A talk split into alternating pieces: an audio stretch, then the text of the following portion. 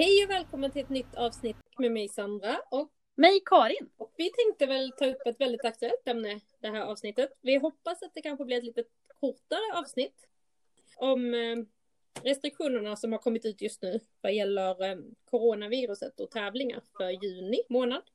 Vi har ju tagit en liten ofrivillig paus kan man väl säga med inspelandet, men nu kände vi att det var dags att komma igång och sen kände vi att det kan vara lite kul att titta lite på ja, men hur restriktionerna ser ut och hur verksamheten kommer kunna se ut framöver. Lite hur vi ser på det och, och som alltid som när vi spelar in så säger vi ju att detta är våra åsikter, det är inget som är rätt eller fel etc. Utan det är personligen vad vi tycker om de här restriktionerna som har kommit från styrelsen just nu. Så man ser ju alltid från olika sätt och vad man har för ehm, ja, men omständigheter i övrigt med jobb och sådana saker som kan påverka en och eh, helt enkelt hur man ser på det. Så att så som vi ser det kanske är en vinkel som inte ni har tänkt på innan innan och ni kanske har input som inte vi har tänkt på. Så att är det någonting ni funderar över så skriv jättegärna till oss.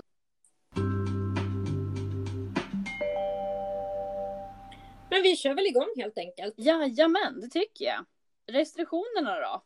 Första vi har, det är ju att först och främst så öppnas ju tävlingsverksamheten under juni. Då har vi den första regeln som säger att det finns en maxtid på tre timmar och då är det alltså inte varje lopp som får ta tre timmar. Utan från att fler än en person är på tävlingsplatsen till att allting är undanplockat får det max gå tre timmar. Så I dagens läge så känns det som väldigt kort tid. Tävlingar idag kan ju bli ganska långa. Ska jag vara personlig så kan jag nog tycka att det är rätt skönt. Jag är väl en förespråkare av korta tävlingsdagar, sen tre timmar är absolut extremt. Men jag förstår den här tidsbegränsningen, det gör jag.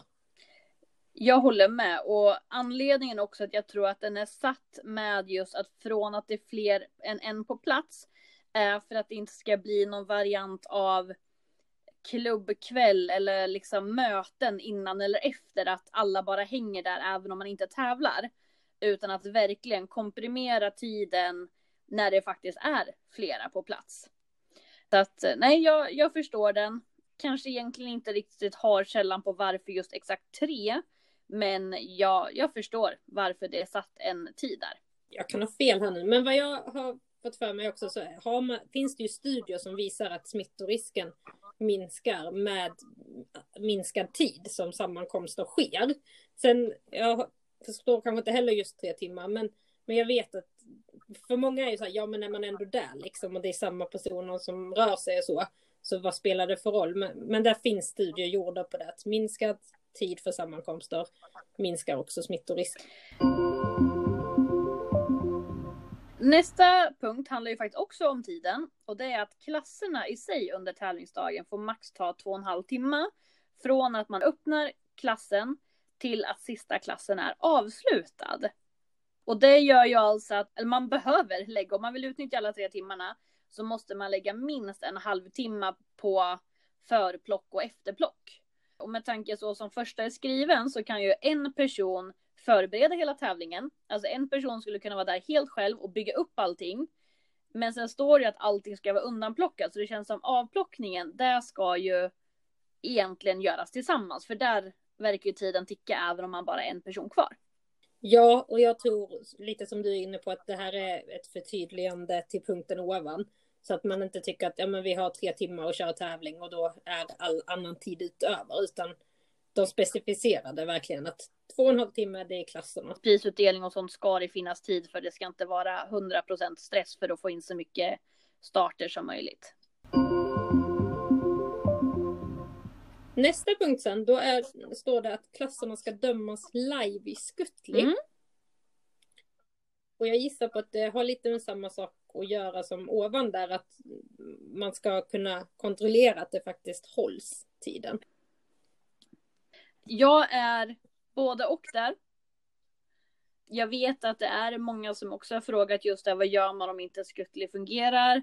Och svaret är där att jo men det har fungerat bra på sistone. Men annars lägg det på en tid där det kanske inte är så många inne.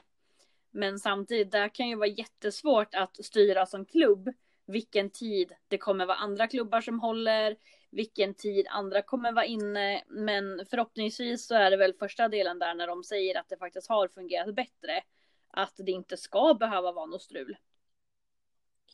Nej, precis. Eh, och vi har ju inget svar nu på om det skulle strula vad som händer. Men man får väl hoppas att det inte kommer göra det. Nästa punkt är max 30 deltagare. Mm. Jag tycker att det är ganska logiskt att det finns ett deltagargräns. Med tanke på att det är ändå det som vi har blivit matade med egentligen sedan början på den här pandemin. Att ja men det var ju 500 personer på en plats och sen 50 och så vidare. Så att ja men jag förstår ändå att det är satt med marginal under 50 för att det faktiskt ska finnas utrymme för ja men föräldrar som ska skjutsa anhöriga och sen även att man inte kan styra över vilka som tittar på när man är utomhus. Sen, sen är det ju det att man får väl se till att det finns olika klubbstorlekar, men jag, jag skulle tro jag kan ha väldigt fel. Men jag skulle tro att de flesta klubbar klarar sig bra med 30 delt, alltså med den maxgränsen på en klubbtävling. Det är nästa punkt sen. Men för det är faktiskt det här det handlar om. Det är klubbtävlingar, endast klubbens medlemmar. Då tror jag 30 deltagare. Jag tror de allra flesta klarar sig. Ja, men det, det håller jag med om.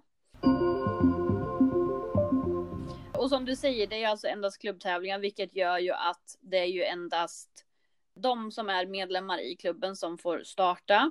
Och att i normala fall får man ju maxa två klubbtävlingar om året. Men att de här tävlingarna som är under specialrestriktionerna, de räknas inte in i det här. Nej, och jag, jag tycker denna är bra. Det har ju att göra med restriktioner som finns från Folkhälsomyndigheten, det här med att vi inte ska resa för mycket helt enkelt. Vad är det, två timmar tror Precis. jag det är. Sånt jag skulle tro att den har kommit till därför och det är väl klokt att hålla sig inom sin region. Och då känns det också som att det här med 30 deltagare blir lättare. För skulle det vara 30 och sen får man resa, då blir det ju verkligen så här, vem hinner anmäla sig först?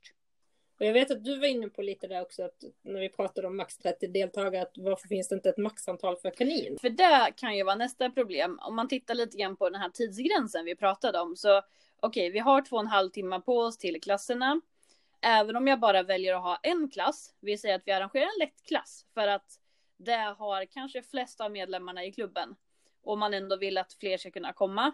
Då är det så här, ja fast vad gör man då om 30 deltagare faktiskt har ja men tre, fyra kaniner var? För då kan det bli väldigt kämpigt. Så att jag förstår ju att man inte vill sätta ett med tanke på att man inte då ska kunna göra att klubbarna kan trycka in så mycket klasser som möjligt. Men det känns som att klubbar som framförallt har stora klasser, oavsett om det är en lätt eller en elit som brukar vara störst. De klubbarna kommer ju få det tufft att kunna arrangera de klasserna och kanske då måste, alltså måste, Eh, alltså se det här inom kaninöron nu.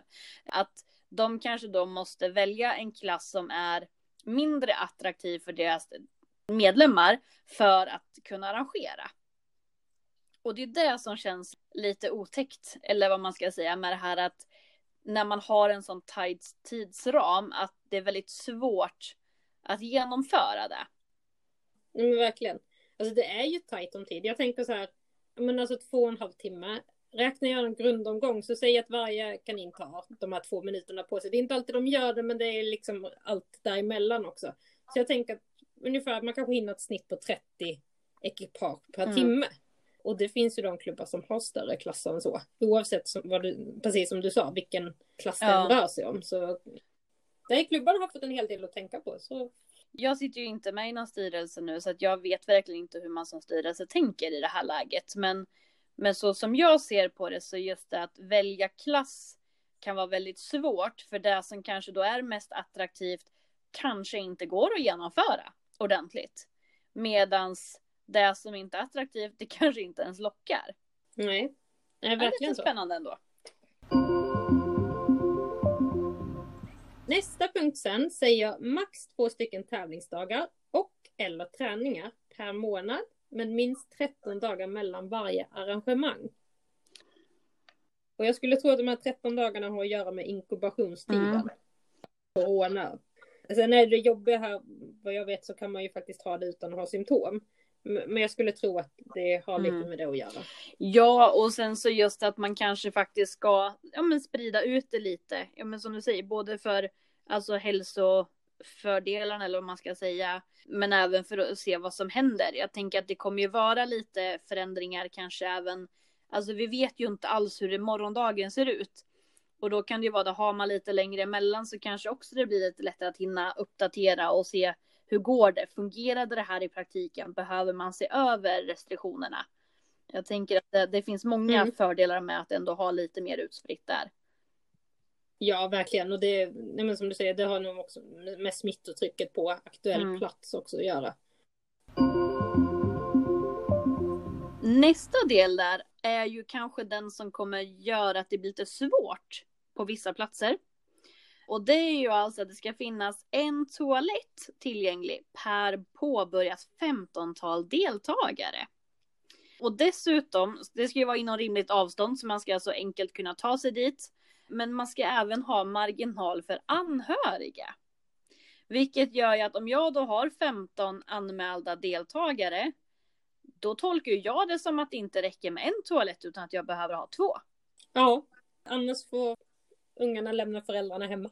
Nej men absolut. Och jag är ju en förespråkare överlag på att vi skulle haft hårda regler med toalett på tävlingar idag som det är. Då menar jag kanske inte just med max 15-tal deltagare på när vi inte har corona. Jag tror att vi ligger lite efter där just att vi inte har toalett på de flesta tävlingsplatser. Så det, som du säger, det kan bli svårt. Den tävlingsplatsen som jag direkt tänker på och har i huvudet där jag tävlar mycket, där finns det toalett. Men det är så här, det finns två toaletter, men den ena är ju inte öppen för allmänheten. Till exempel. Sen finns det ju också, just på den platsen så är det ju faktiskt att det finns toalett, men där finns ju också avskilt tvättrum. Mm. Så det är också så här, ja, jag förstår att den här regeln har kommit till. Men det är också så här, det finns andra möjligheter. Just där till exempel finns det ju en annan möjlighet att tvätta händerna, vilket jag tror egentligen är det därför man vill ha till toaletten. Så som jag tolkar den, för att det finns ju även en, en där det är så att det ska finnas rinnande vatten. Jag tolkar det ju som att har du två utedass, då är det okej. Men dessutom ska du ha tillgång till rinnande vatten, tvål och handsprit. Ja, och det är liksom, där, där kommer man ju också, nu, nu inser jag att jag går in på liksom så detaljer och jag förstår att det är jättesvårt för en styrelse. Alltså, de måste sätta regler och det här ska funka för alla. Men där finns det också som sagt, som du säger, två utedass. Sen kan du ju ha en toalett som kanske kontinuerligt städas. Så den skulle egentligen vara fräschare att kunna hålla 30-tal medlemmar för att den städar kanske en Mm. gång i timmen. Så att, men jag förstår att regeln där, jag tycker ju att den är bra för att, ja, men som sagt, jag tycker överlag toalett på tävlingar är något vi borde ha, liksom, eller borde vara hårdare med så. Man behöver vara lite mer kräsen när man väljer sin tävlingsplats helt enkelt.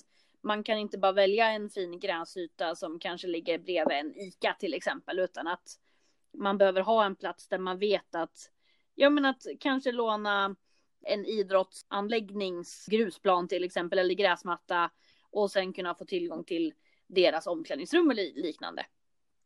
Ja, men jag tror att det finns möjligheter, men man får kanske titta lite utanför de vanliga tävlingsplatserna som man har. Precis. Och vi, vi nosade ju även på nästa regel där, eller restriktion, just att det ska finnas tillgång till rinnande vatten, handsprit och tvål.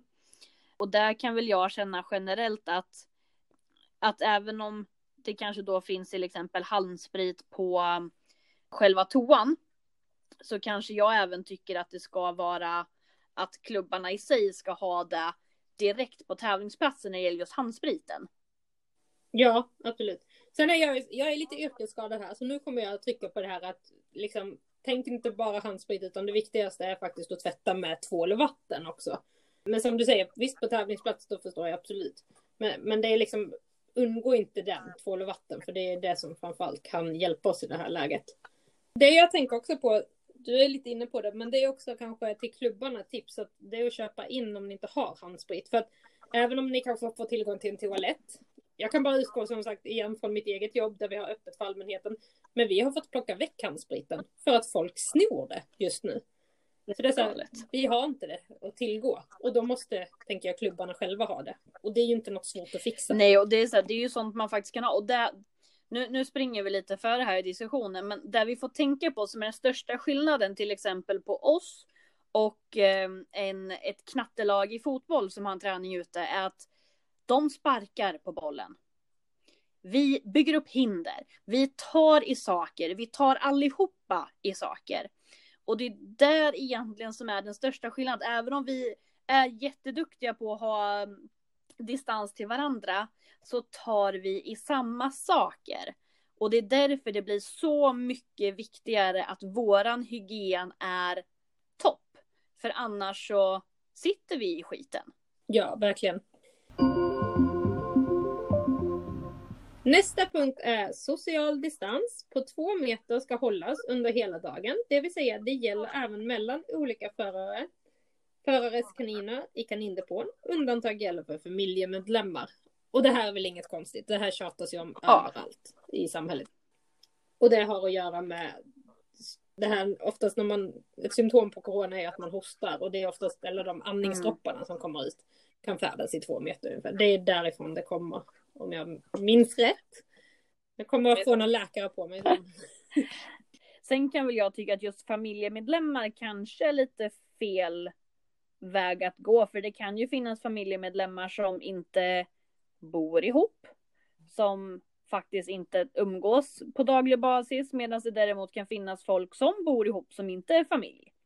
Men jag tänker att där har man väl lite sunt förnuft att eh, skulle det vara till exempel som nu när jag jobbade i Karlstad och i sådana fall bodde hemma hos en, en annan kaninhoppare, då hade det väl varit ganska logiskt att hon och jag får i sådana fall vara närmare med tanke på att vi ändå bor ihop då, och alltså har samma omständigheter hemma liksom, eller vad man ska säga. Medan om man då inte bor ihop, ganska logiskt att då kanske man inte ska vara nära även om man är familj.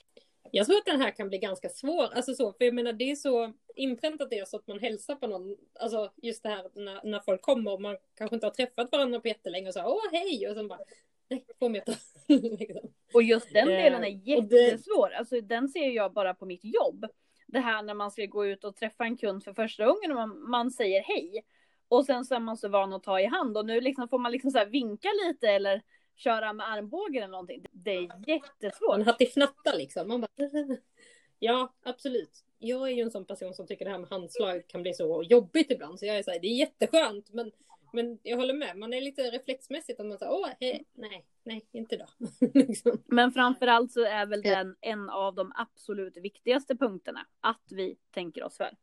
Ja, och där tänker jag också att det är viktigt att tänka på funktionärer och domare och sånt. Att det gäller även där. Även domare och tidtagare ska jag alltså sitta med två meter emellan. Mm. Helt plötsligt känns din kikare väldigt användbar Sandra. Ja, den är fantastisk. och den är bara jag som får röra. Jag kommer handsprita den. jag, tänker, jag tänker kikare och megafon också. Ja, verkligen. Nästa punkt sen, det är ju att klubbarna har ansvar att kolla hur det ser ut i eh, deras region med allmänt med smittade personer, hur läget är, vad restriktionerna är. Så att skulle det vara så att just nu är deras region väldigt hårt belastad, då bör de låta bli att arrangera tävlingar. Och det är Nej. väl inget konstigt, tänker jag. Så. Jag tycker det känns ganska logiskt. Ja, verkligen. Nästa punkt där är då förare får endast tävla med sina egna kaniner och sina foderkaniner med undantag för domare och tidtagare som kan behöva stå över tävlan på grund av dömning. Och det tycker jag väl också känns ja. logiskt. Ja men det tycker jag också. Och det har ju att göra med att vi inte ska ta i varandras kaniner. Och undvika den där kontakten. Och det, det är väl även en regel som gäller för själva klubbtävlingarna i allmänhet. Alltså på vanliga klubbtävlingar också.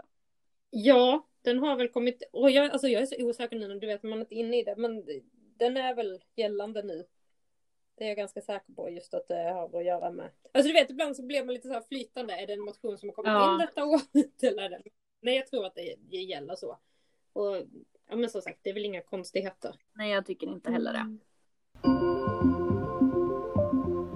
Och sen sista, i, just i detta avsnittet här sen så är det om någon deltagare får symptom under dagen ska denna omgående åka hem. Ja, klart han ska. Ja. Sen behöver man ju ha lite sunt förnuft här och jag ser ju bara på alltså, vänner som jag har som har barn som har fått åka och hämta barn på dagis för att de råkade nysa en gång.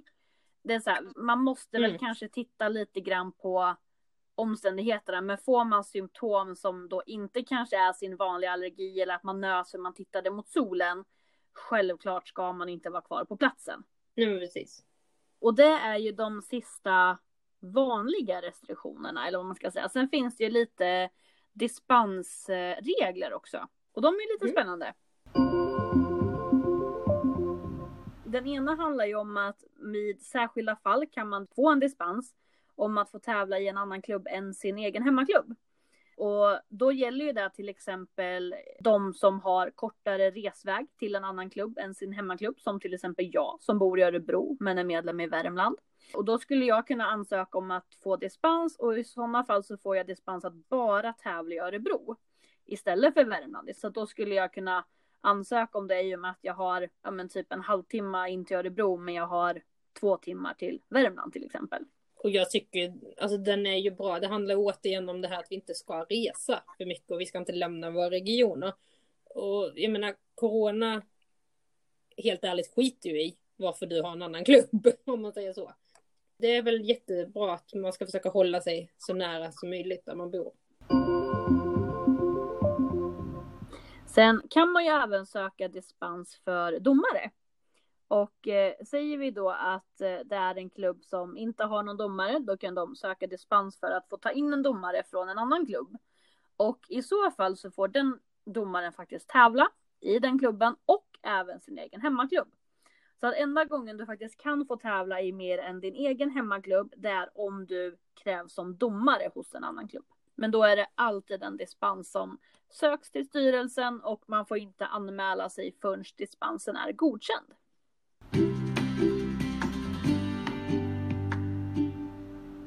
Jag försökte leta här, för att jag hittade på Folkhälsomyndigheten, det här är en parentes, att eh, så här, typ att arrangemang för vuxna ska inte arrangera, alltså något sånt där. Det är barn och ungdomsaktiviteter men att för vuxna ska ställas in. Alltså jag försöker hitta det igen. Jag har den här annars men det... om du vill att vi ska kika på den. Ja, men ja. hittar du den? För den är rätt, alltså, det är ju intressant. Sen vi är ju så flytande vår sport. Precis. Och alltså det, om man tittar lite på Folkhälsomyndigheten, ni har ju säkert jättebra koll på det här, men då har vi ju generellt att vi, vi ska tänka oss för. Vi ska följa rekommendationer och försöka och göra Alltså vidta lämpliga åtgärder för att undvika smittspridning. Och det är ju först och främst att vi ska ju sätta upp information till medlemmar, personal, kunder och besökare, vilket gör att även vi som föreningar kommer behöva sätta upp information på våra tävlingar. Det är därför det är såna markeringar på golvet, man möblerar om i restauranger för att kunna vara mer plats mellan borden. Man håller digitala möten, man ska erbjuda möjlighet att tvätta händer och då ska det finnas tvål och vatten och erbjudas handsprit. Så där har man ju grunderna. Sen finns ju lite allmänna råd generellt. Det finns lite för vad gäller folk i riskgrupper och olika arbetsplatser och kollektivtrafik, handeln. Och sen finns det just de här äh, allmänna råden för föreningar och idrottsföreningar. Och tittar man på allmänna råden för idrottsföreningar, där står det ju att för att undvika smittspridning av covid-19 bör idrottsföreningar Se till att närkontakt mellan idrottsutövare undviks. När det är möjligt hålla träningar och andra idrottsaktiviteter utomhus. 3. Skjuta upp matcher, träningsmatcher, tävlingar och kupper. 4. Begränsa antalet åskådare eller på annat sätt undvika trängsel. Och 5.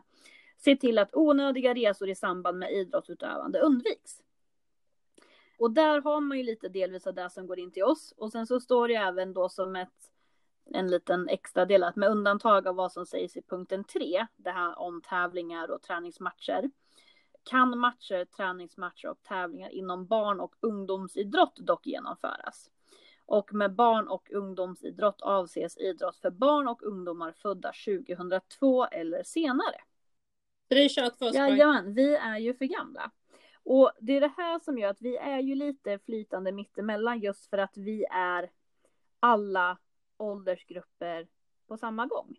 Precis, och jag, jag kan tänka mig, alltså det är ju svårt det, jag tror att det skulle bli en ramaskri om styrelsen sa så att nej men vi följer det här till punkt och pricka så att ni som är födda 2002 eller senare, ni får tävla. Övriga, tyvärr.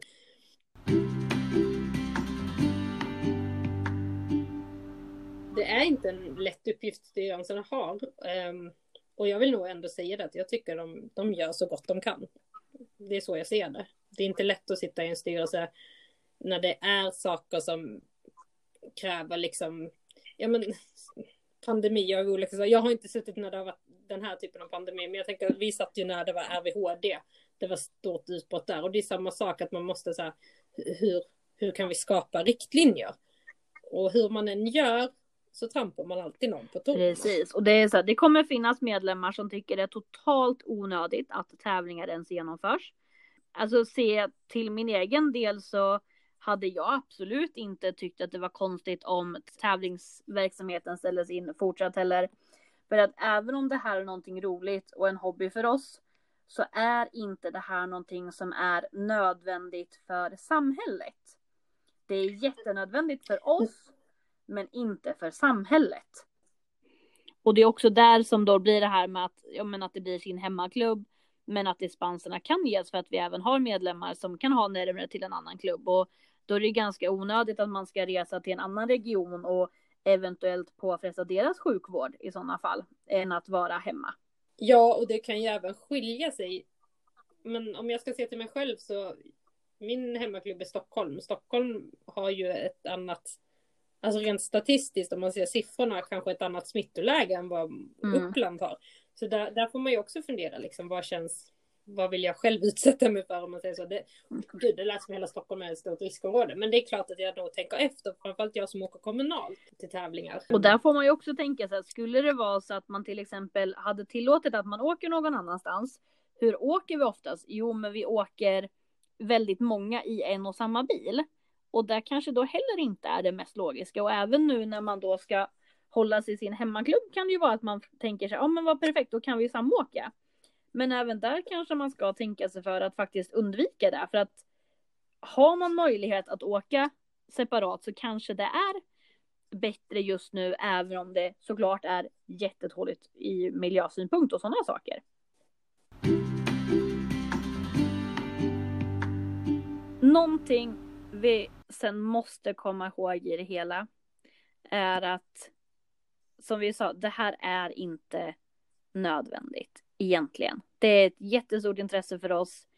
Men någonstans så måste vi komma ihåg att det är en pandemi det handlar om. Sverige är inte lugnt just nu. Det är fortfarande mycket. Det är massvis med nya fall, det är massvis med dödsfall.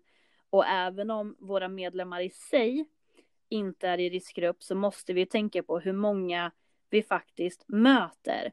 Oavsett om det är att man kanske då handlar sin matsäck till en tävling eller om jag faktiskt eh, är någonstans där jag möter en person som är ute och går med hunden. Att det är så många människor som vi möter och precis som Sandra sa tidigare så finns det så många som är symptomfria trots allt. Ja, och jag tror också att man glömmer bort, eller jag glömmer bort, när man kollar statistik och det är massa siffror, men bakom alla de siffrorna så, alltså det finns ju en person där bakom. Och jag tror att, jag vet att du pratade om det tidigare, just att man skulle nog aldrig förlåta sig själv om man vet med sig sen att oj, jag har smittat någon som kanske har gått så illa att de inte har, har fått sätta livet till. Jag kan bara dra ett exempel från, pratade med min mamma häromdagen. Och I sitt jobb så hade hon mött en förälder ja, av en anledning där som hon tog kontakt med. Och det visade sig att hennes son hade gått bort i mm. corona. Och han var 28 år gammal och fullt frisk. Alltså vi vet ju inte riktigt hur det här viruset fungerar Nej. fortfarande. Det första riktlinjen, eller det som kom ut först var ju så här, ja men det är folk som är äldre och har underliggande sjukdomar. Men det börjar komma fram fall där det inte Precis. är så. Och kollar man på antalet, det här är gamla siffror men jag tror det var förra veckan så såg jag någon siffra, antalet intensivvårdade i Sverige. Och då var det liksom både en flicka och en pojke i åldersgruppen 0 till 9 år som är intensivvård. Alltså även barn kan drabbas. Sen kanske de löper en mindre risk. Vi vet så lite när vi lever i en tid när det här uppdagas. Vilket gör att vi kommer inte vara kloka på det här förrän om ett par år minst. Och då är ju frågan, hur mycket vill vi chansa nu för att vi ska få utöva våran hobby? Hur mycket vill vi chansa med vår egen hälsa och andras hälsa för att vi är egoistiska och vill utöva vår egen hobby?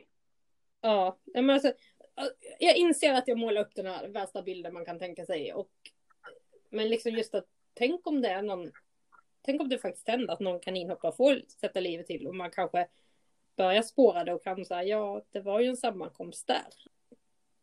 Det vill vi väl aldrig ha på vårt samvete? Ja, det är lite galet liksom när man tänker, alltså det, det här är så mycket större. Och det är så lätt att tänka så här, ja men vad då? jag åker dit och jag spritar händerna, jag använder handskar. Men det är just det att det är så mycket större. Vore det så enkelt att om vi använde handskar och munskydd så skulle det här vara borta. Då hade det här redan varit borta. Då hade vi inte suttit här snart ett halvår senare och fortsätter att ticka på över hela världen med det här. Nej, och jag kan väl bara säga det just vad gäller handskar och munskydd och sånt. Alltså just handskar. Alltså så som vi använder det och tror att alltså det är bara en falsk trygghet. Vi kan ändå föra över smittoämnena med handskarna och framförallt tror jag vår stora tjuv i det här läget är alla våras egen lilla mobil till exempel.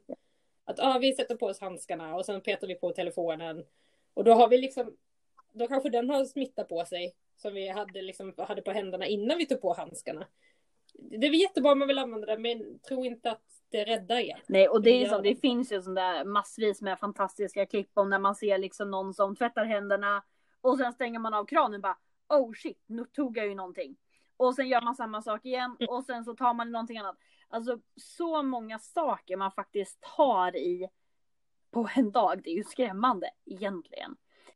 Alltså jag har ju insett i, nu att jag tycker de här automatiska kranarna och automatiskt pappersrullar och sånt är fantastiska. Innan har jag varit så här, men gud vilket jäkla skit liksom. Snacka om så här slöseri med, du vet, ja.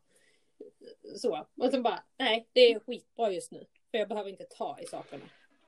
Sen går jag och tar i mitt eget ansikte ändå. Vet ni hur gärna man vill peta sig i ansiktet när man inte Jo men det, det är ju egentligen den största grejen jag har lärt mig om mig själv under det här. Det är ju hur många gånger på ett dygn jag tar mig i ansiktet. ja, det är helt galet. Nej, jag, jag, tycker det är bra att vi har restriktioner. Jag tycker att det är bra att vi måste tänka oss för. Jag tycker att klubbarna verkligen ska se över vad som passar och att faktiskt att alla medlemmarna även tar sitt ansvar fullt ut och är noga med allting och faktiskt tänker igenom att även om vi får tävla ska vi tävla. Så nu menar jag absolut inte att hela, alla medlemmarna ska bojkotta, absolut inte det. Men som jag till exempel som har släkt som är i riskgrupper, ska jag verkligen utsätta mig för det här? Jag jobbar fortfarande, jag träffar människor varje dag ska jag verkligen utsätta mig själv och personerna jag jobbar med för att träffa ännu mer människor egentligen. Så att för min del så kanske jag då hellre väljer att nej, jag fokuserar på att göra de sakerna jag måste, som är mitt arbete, och sen får min hobby komma när vi faktiskt är i en säkrare nivå utav den här pandemin. Men då var det lite vad vi tycker om de här restriktionerna som nu har kommit ut. Tycker ni något annat eller har åsikter eller ja, vad som helst så får ni jättegärna skriva. Vi finns ju på Instagram, kaninhopparsnack. Så även om det kanske var lite tråkigt ämne så hoppas vi att ni har tyckt om det här avsnittet. Och att vi förhoppningsvis inte tar över en månads eh, coronapaus igen utan att vi kanske faktiskt eh, hörs igen om ett par veckor. Vi hoppas på det. Sköt om er och var rädda om både er och kaninerna och släktingar. Och glöm inte att tvätta händerna.